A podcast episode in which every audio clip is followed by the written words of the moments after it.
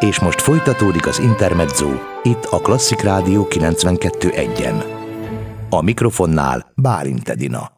Ez az Intermezzo, a vonalban Batta András, zenetörténész, a Magyar Zeneháza ügyvezetője. Szervusz, szeretettel köszöntelek. Én is köszöntelek, és a hallgatókat is. Legutóbb arról beszélgettünk, hogy sikeresen zajlott a Magyar Zeneháza koncerttermében az akusztikai tesztelés. Most pedig azt lehet mondani, hogy a befejező szakaszához érkezett a Magyar Zeneháza kivitelezése? Igen, így van. A befejező hetek ezek tulajdonképpen, hogyha valaki arra sétál a Városligetben az Olofpán sétányon, vagy arra biciklizik, akkor látja, hogy a parkot is rendezik a zeneháza körül egy nagyon szép kis japán, olyan buddhista hangulatot árasztó kis ösvényekkel, sétányokkal ellátott parkocska jön létre, valamint egy játszótér, azt talán említettem már a múlt alkalommal is, hogy lesz egy zenés játszóterünk, eh, ami eh, hangot ad, hogyha a gyerekek ugye különböző dolgokra lépnek, és azon mozognak.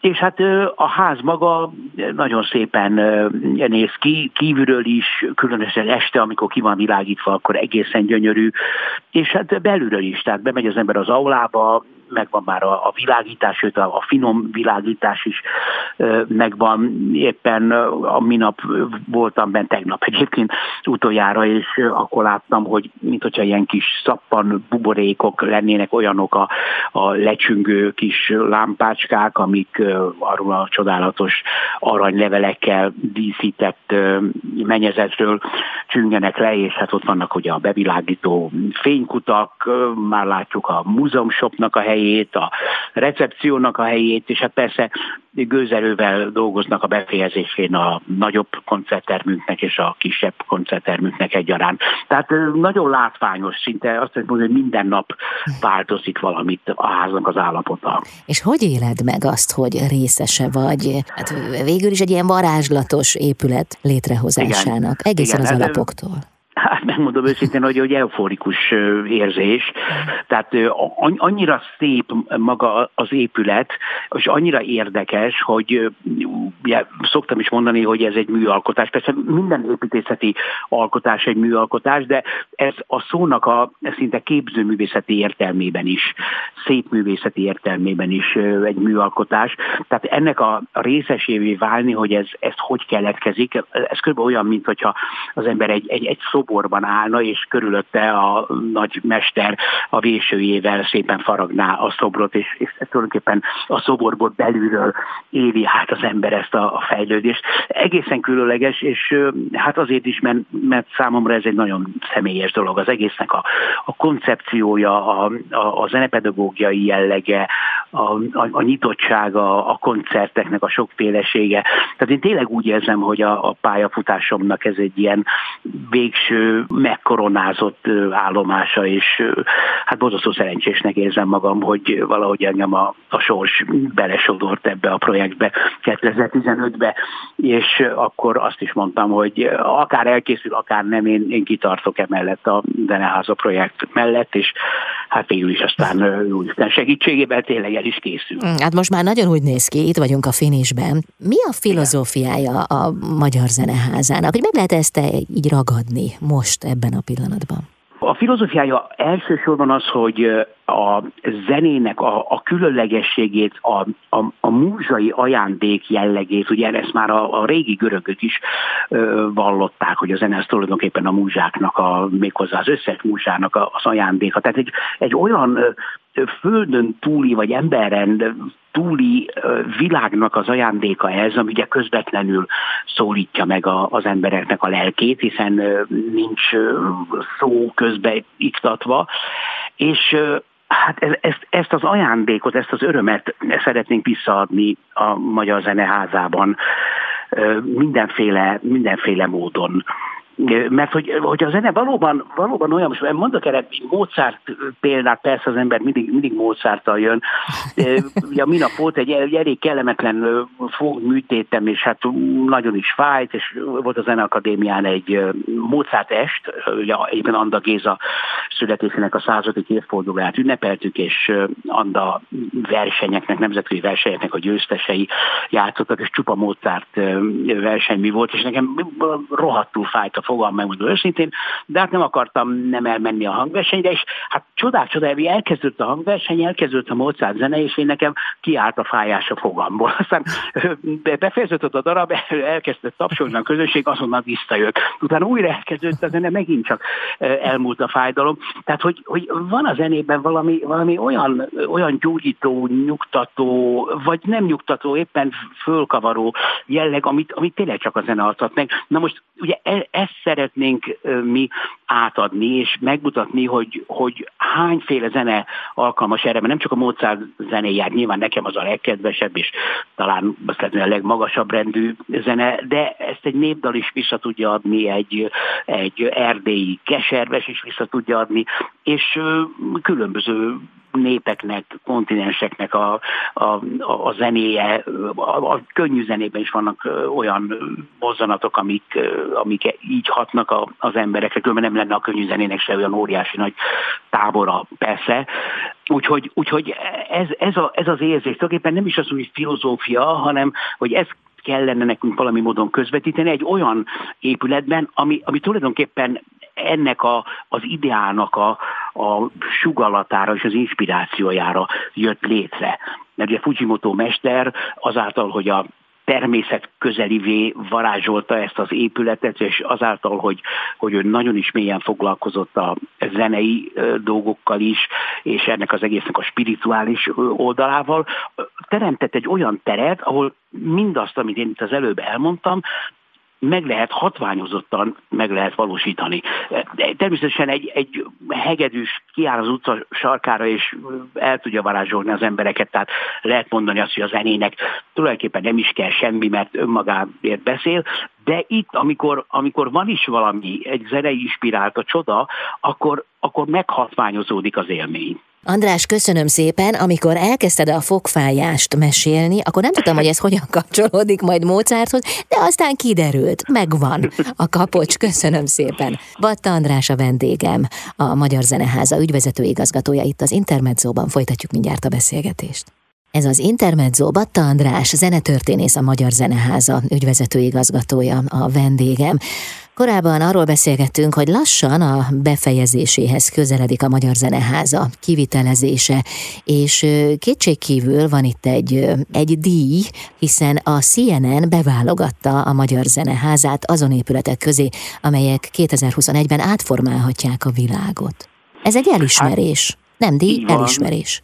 Így van, így van. Nagy elismerés, hát egy, egy kicsit még talán túlzottan is nagy szavak, hogy az egész világot átformálnak, bár igaz lenne, és bár ez a, a zenének ez a boldog szigete, amit Magyar Zeneházának nevezünk, valóban megváltoztatná az emberiséget és a konfliktusokat, de mindesetre hozzásegít ahhoz, hogy ezek csituljanak, vagy, vagy enyhít, enyhüljenek. Ugye ennek az volt a lényege, ennek a CNN-es, és aztán volt még egy másik amerikai társaság, akik abszolút nem ismertek bennünket, és kihozták a, a legjobban várt zenei tematikájú épületként. Nekünk ez azért volt büszkeség, mert az, hogy a Fujimoto egy épít, fész zseni, ez ugye nyilvánvaló, ugye a mai japán építészetnek a, a, az első három mesterébe tartozó, tényleg zseniális alkotóművész, de ebben már benne van egy kicsit a tartalom is, tehát amit mi ebbe a házba megálmodtunk, beleálmodtunk, tehát a kiállításoknak a, a, a szintje és a kiállításoknak az üzenete, mert ugye a háznak az alsó részében, tehát a földszint alatti részben ilyen varázslatos kiállítások lesznek, és az élőzene, valamint mindez a zenepedagógiával hát összekötve, ez meglehetősen eredeti gondolat, és úgy látszik, hogy ez benne van ma a levegőben, hogy, hogy ez jó dolog, ha minél szélesebb körben, és különösen a gyerekek és a fiatalok körében hát meg lehet szólítani a, a közönséget, és át lehet adni András, hogyan nyilvánul Igen? meg, hogyan jelenik meg az épületen a japán és a magyar szellemiség, hiszen mindkettő jelen kell, hogy legyen, nyilván.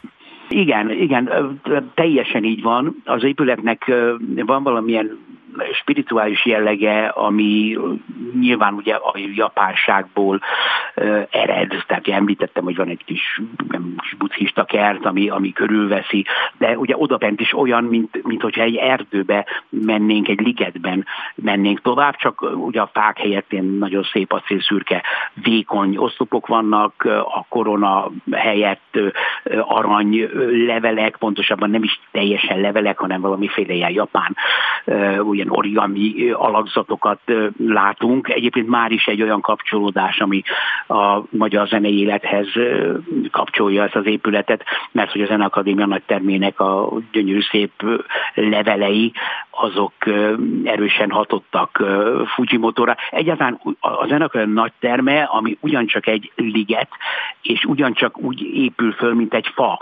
Ugye ez egy gyakorlatilag bevallott építészeti programja a Zeneakadémiának, ugye Apollo Apollo ligetéről van szó, az a barna fest, festék, a barna szín, ami a, a, a nagy termét jellemzi, az alsóbb rétegeket, az a törzse, és ugye fölül van a koronája ezekkel az aranylevelekkel. Tehát ugye messze menően inspirálta Fujimoto-t a, a, a Zeneakadémia, de van itt még, még más is, mert mikor bemegyünk az épületbe, az épületnek ez a, ez a karcsúsága és, és különleges tere engem, engem sokszor emlékeztet Makovec Imrének ezek bizonyos ilyen templom belsőire.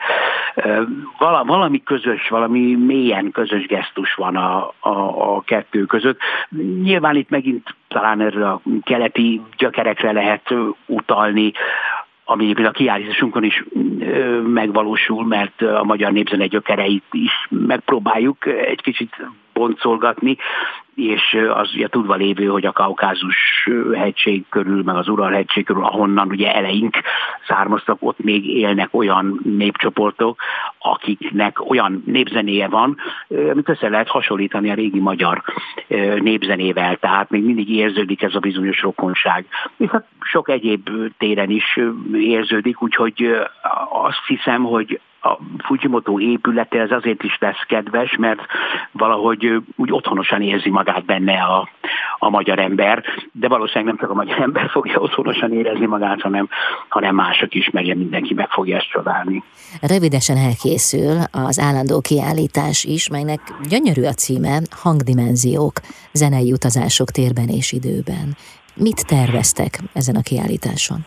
Igen, végre sikerült kitalálnunk a, a, a címét. Volt egy munkacím, ami ö, ember és zene, először azt találtuk, hogy aztán ez zene és ember, tehát ugye mindenképpen a, a, a zenének a, a szerepét időben és térben tárt a, a történelem folyamán, és különböző országokban, különböző épületekben, különböző városokban, és akkor egyszer csak rájöttünk arra, hogy, hogy hát itt ugye a hang és a zene a főszereplő, és miután a kiállításnak van egy, egy saját hangja, ami, ami tulajdonképpen olyan, mint egy, mint egy zenei kompozíció, aminek a témáit az európai és a magyar zenetörténet 2000, illetve 1000 éves története adja.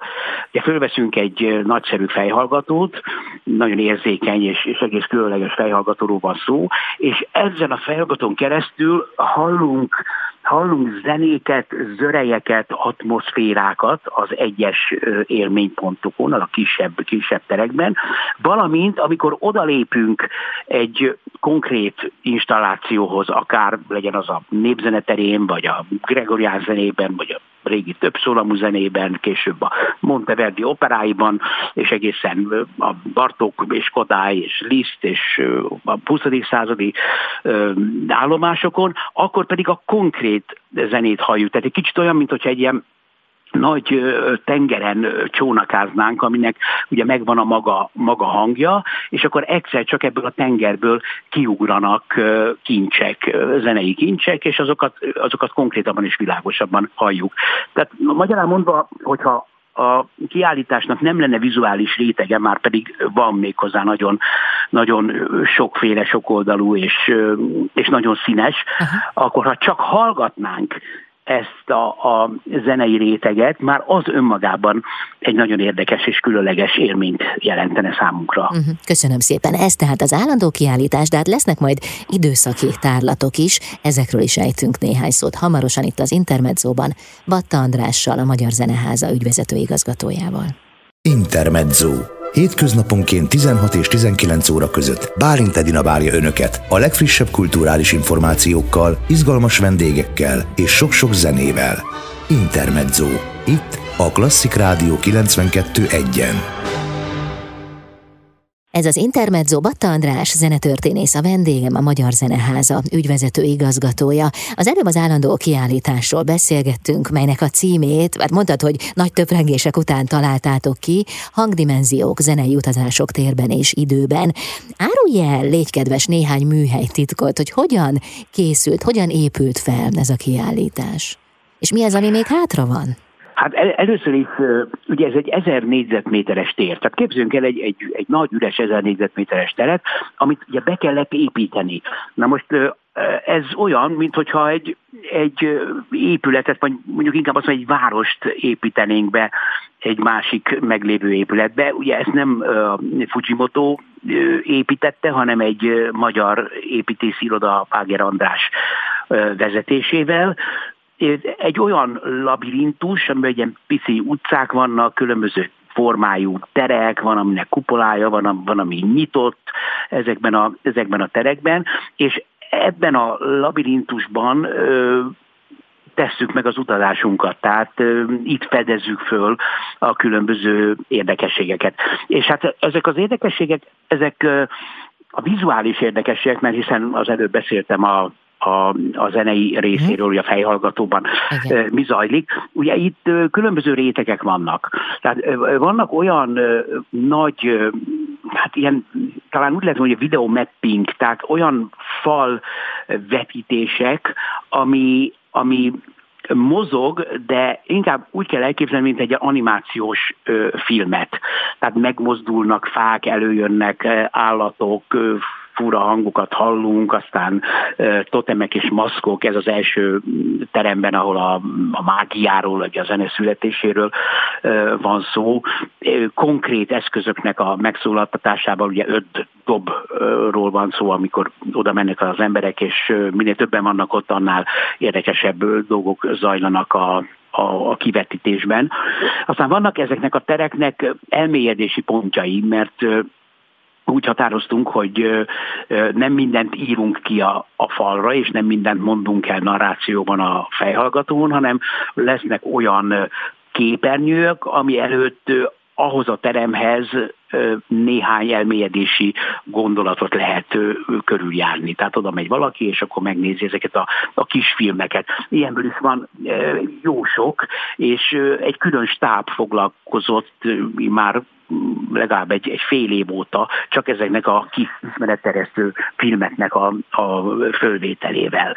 Aztán van olyan is, ami a virtuális valóságnak a megnövelése, ez a bizonyos augmented reality, amit például alkalmazunk olyan helyen, ahol mondjuk 18. században azt szeretnénk érzékeltetni, hogy, hogy rengeteg utaznak a zenészek, a zenekedvelők, zeneértők, és Európa rengeteg pontján, rezidenciákon, arisztokrata udvarokban, városokban más és más zenekultúra van, és mégis valami összeköti ezeket a különböző zenekultúrákat, és akkor ez úgy van megoldva, hogy egy terepasztalon egy kis postakocsi futkározik, de hogyha belenézünk a 3D-s szemüvegen keresztül, akkor ez egy nagyobb területet is átfog, és hogyha odaérünk bizonyos városokhoz, például odaérünk a Rómához, vagy Párizshoz, vagy Bécshez, vagy Londonhoz, akkor a legjellemzőbb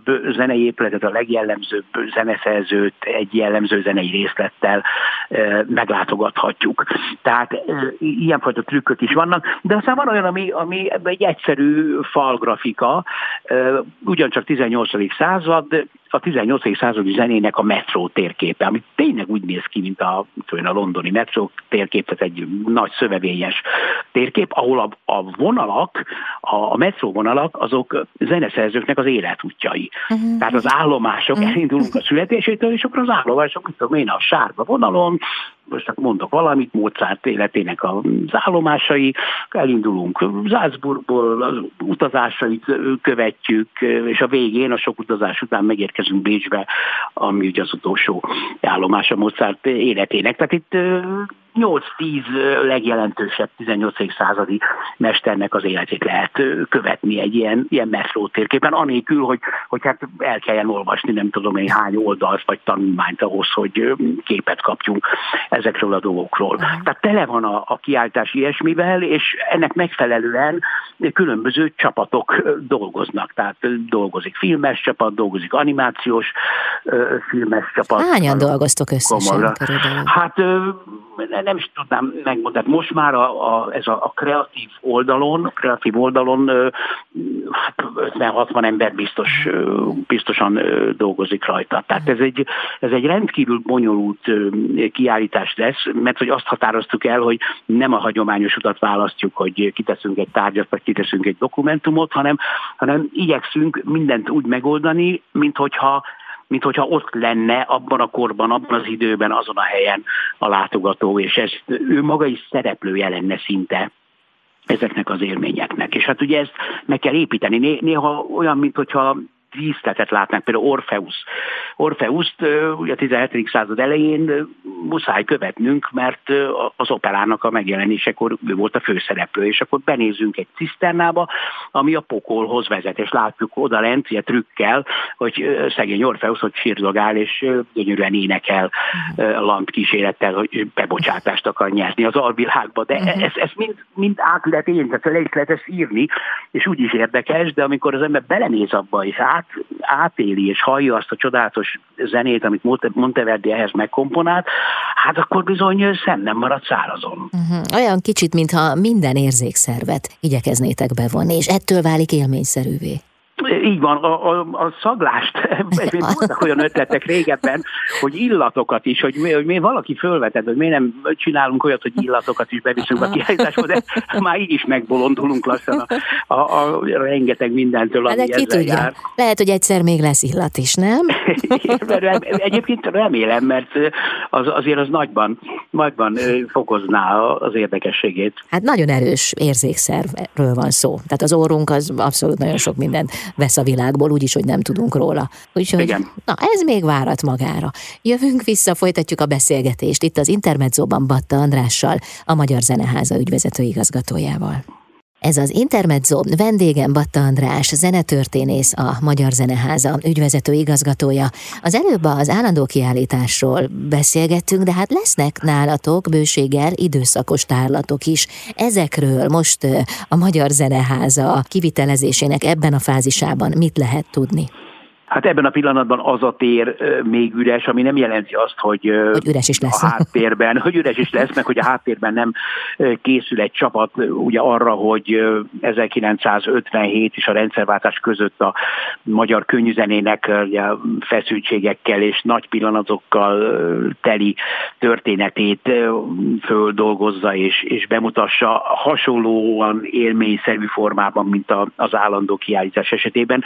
Nem egyszerre nyitjuk a, a kettőt, mert sok lenne minden szempontból élmény, befogadás szempontjából is, tehát ez a néhány hónappal eltoljuk annak a kiállításnak a befogadását. Éppen aztán, aztán tervezünk oda olyan nemzetközi kiállításokat is, utazó kiállításokat, van szó egy Rolling Stones kiállításról, van szó még egy ilyen érdekes DJ techno világról is, ami, ami ugyancsak azt hiszem angolok csináltak, és beutazza a világot, és ugye rendkívül érdekes élményeket ad, mert hogy ez, ez ma, ma egy, egy trend, hogyha szabad ezzel a szóval élni, az élményszerű nagy utazókiállításoknak a, a korát éljük, és ez egy rendkívül konjunkturális dolog, tehát tulajdonképpen forradalmasította a, a, a kiállítás és múzeum kultúrát, azt kell, hogy mondjam, mert ma már olyan múzeumok épülnek eleve, amik ilyenfajta különleges technikai élményekre épülnek. Tehát azoknak a múzeumoknak az ideje, amik ilyen nagy lépcsősor, és belépünk a szentélyben, a historikusan görög stílusban megépített múzeum, mondjuk a szépművészeti gyönyörű épülete, vagy a műcsarnok gyönyörű épülete. Tehát tulajdonképpen ma már, majdnem kimondtam azt, hogy az idejük lejárt, de természetesen nem járt le, mert amikor egy Renoir képet, vagy egy Van képet akarok megnézni, akkor, akkor oda megyek, és, és, és akkor nem kell semmi hókusz-pókusz, odállok a kép elé, vagy egy színyei mesét, most ugye csodálatos színyei mese kiállítás van, és megnézem a, megnézem a képet, de a, a modern múzeumok, amelyek a modern művészetekkel foglalkoznak, azok teljesen más szellemben keletkeznek. Na, ez ennyit az időszaki kiállításról, ami egyébként még összekötünk, illetve a két kiállítási tér között van egy kreatív hangtér is, ez még nem a hangdóm, arról is mindjárt tudok beszélni. Hát azt várjuk. Kreatív, igen, igen, kreatív hangtér, ahol mindenféle hangot és ritmust előcsiholó szerkezet található, amit teljesen interaktív módon, tehát amiket be lehet állítani, össze lehet rakni, és mindenki olyan zenét csinálott magának, amit akar. Hát ez elsősorban gyerekeknek szól, egy ilyen csodák palotája, de szerintem az a felnőttek nem fogják hagyni a gyerekeket játszani vele, mert annyira, annyira tetszeni fog majd nekik, és hát persze a hangdóm. Na mesélj róla, hiszen sokak fantáziáját megmozgatja, de milyen?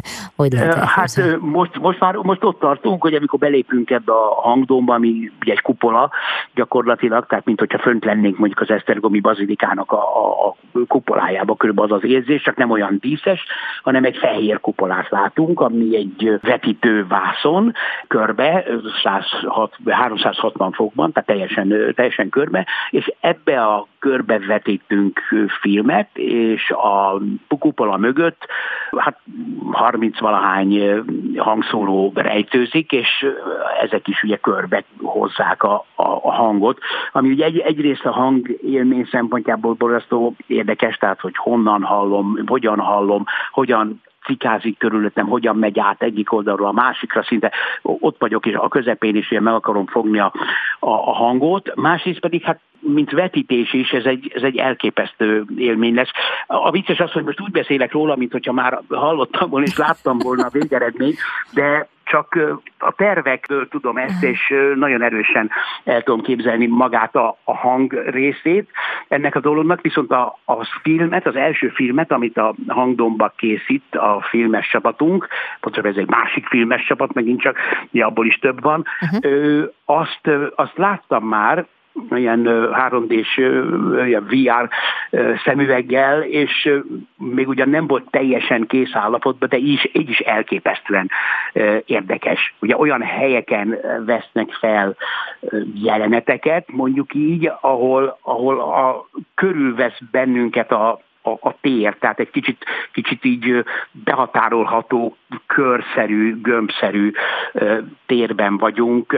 Az említett Elszerolmi bazilika, illetve egy templom belső, erre nagyon jó, akkor egy sziklamászót követünk a 360 fokos kamerával, hogy, hogy mászik föl a sziklán, és akkor körülötte, alatta érzékeljük ezt a, ezt a teret, tehát ilyen jellegű, nagyon érdekes kísérleti jelenetek lesznek. E, ezekhez hangot is hallunk, tehát annak a, a, a térnek a, a hangjait, illetve van egy dallam, ami, amit az első pillanattól kezdve keresünk, mint Beethoven az örömódát, uh-huh. és a végén ennek a kis filmélménynek, kb. 15-20 perces filmről van szó, a filmélménynek a végén pedig a Zenakadémia nagy termében ezt a teljes dallamot, teljes művet meghallgatjuk, ami hát nem más ugye, mint Bartók Bélának egy nagyon híres darabjának a zenekari változata az Este a székelyeknél című darab. Tehát mhm. ez megint egy ilyen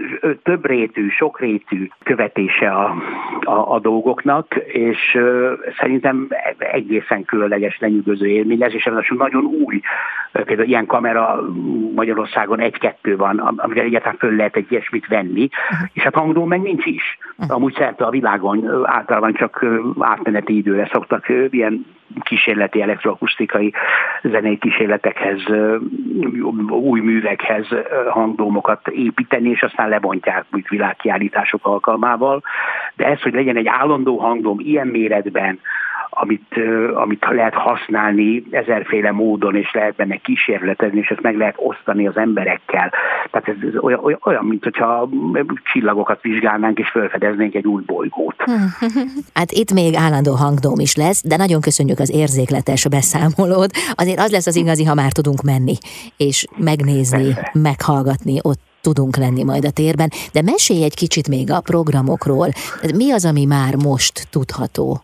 Gyakorlatilag az első fél év programjait már összeállítottuk, és arra figyelünk, hogy hogyan lehet zenéket, zenei élményeket társítani és párosítani. Ez lehet a népzene terén, például lesz egy viszonylag az elején a műsorainknak egy, egy csángó ünnep, ami ugye arról szól, hogy egy ottani kis településnek a zenéje, amelynek a népi művelői még élnek, akik megtanították a mi táncházas generációnkat azokra a zenékre, és hogyan öröklődik ez át, természetesen ott is nagyon sok látványal, vetítéssel történik mindez, hogyan megy aztán ez át a műzenébe, lesz egy ismeretterjesztő előadás, ami, ami ehhez kapcsolódik. Tehát ugye ezek a komplex programok, vagy egy, egy olyan jellegű koncert, amikor, amikor ugye pravoszláv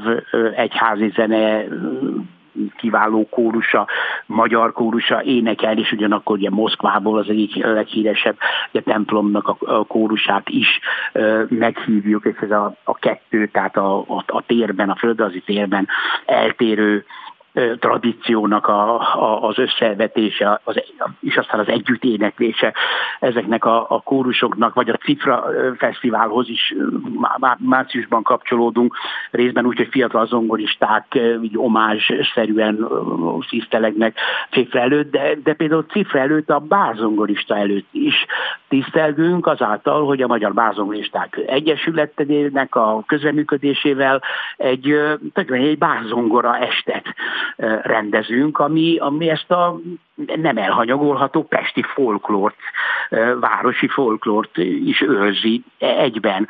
Tehát ilyenfajta, ilyenfajta rétegek, tematikus hétvégék, és hát ami ugye a legfontosabb, hogy, hogy rengeteg ismeretterjesztő gyerek, családi program, együtt éneklés, együtt zenehallgatás, a közönség is megismerheti egymás, szülők megismerhetik egymás gyerekek.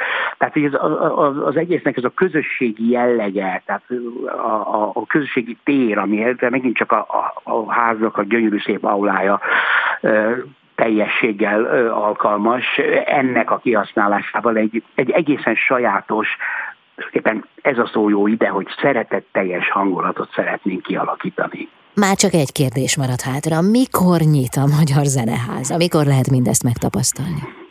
Lépcsőzetesen nyitunk, hogyha szabad így ezt mondani, december közepén költözik be az intézni, azaz, azaz mi, és megpróbáljuk megtanulni a, a házat kezelni, behangoljuk a házat, tulajdonképpen egy, egy tesztidőszak zajlik, majd január folyamán lesz a, a hivatalos megnyitás, és ugyancsak még januárban lá, lesz látogatható a nagy közönség számára is a ház, és akkor fölfutó módon, akkor még mindig nekünk sok mindent ki kell tapasztalni, hogy hogy, hogy szól, hogy vannak jól beállítva a dolgok, és így tovább, és egyre sűrűbbekké válnak a, a programjaink, és a, ugye az, ut, az utazó sebességet, a végső utazó sebességet azt, azt tavaszra tudom ígérni, de ez nem jelenti azt, hogy addig is hát remek élmények lesznek, meg addig is koncertezünk, és, és zenepedagógiai foglalkozásokat tartunk, csak van egy ilyen fokozatossága ennek a, a, az egész dolognak, mert, mert hát azért mégiscsak nagyon nagy újdonság ez mindenki számára, minden szakember számára, muzsikusok számára is, nekünk is, menedzsmentnek. Úgyhogy föl kell ehhez nőni. És milyen lesz megérkezni? Milyen lesz majd megélni azt a pillanatot, amikor nyit a ház? Hát ez egy, ez egy csodálatos pillanat. Nekem volt már az életemben egy ilyen, és azt hittem, hogy ilyen soha többet nem lesz, mikor a Zeneakadémia nagy termét, a Zeneakadémia nagy épületét megnyitottuk 2013. október 22-én Liszt születésnapján. Most ez egy hasonló, hasonló élmény lesz. Ez, ez, nem lehet leírni, szóval ilyenkor az ember egy, egy más dimenzióba kerül. Ugye hang, hangdimenziókkal kezdtük, hát ez egy, ez egy más, más dimenzió, és ez, hogy, hogy megadatik nekem, hát ez mondanom nem kell, hogy, hogy rettentően örülök, és, és annak is, hogy egy, egy komoly fiatal csapat van körülöttem, csupa kreatív, nálam sokkal jobb és sokkal okosabb fiatal emberrel. Úgyhogy ez egy külön öröm, hogy ha én ebből már kiszállok, akármi miatt, akkor is tudják tovább vinni, és, és ez is egy olyan örök intézménye lesz Budapestnek, mint a Zeneakadémia. Várjuk, nagyon szépen köszönöm. Addig meg majd időről időre beszámolsz a különböző lépcsőfokokról a nyitásig. Köszönöm szépen. Köszönöm szépen én is. Batta András, zenetörténészt, a Magyar Zeneháza ügyvezető igazgatóját hallották itt az Intermedzóban.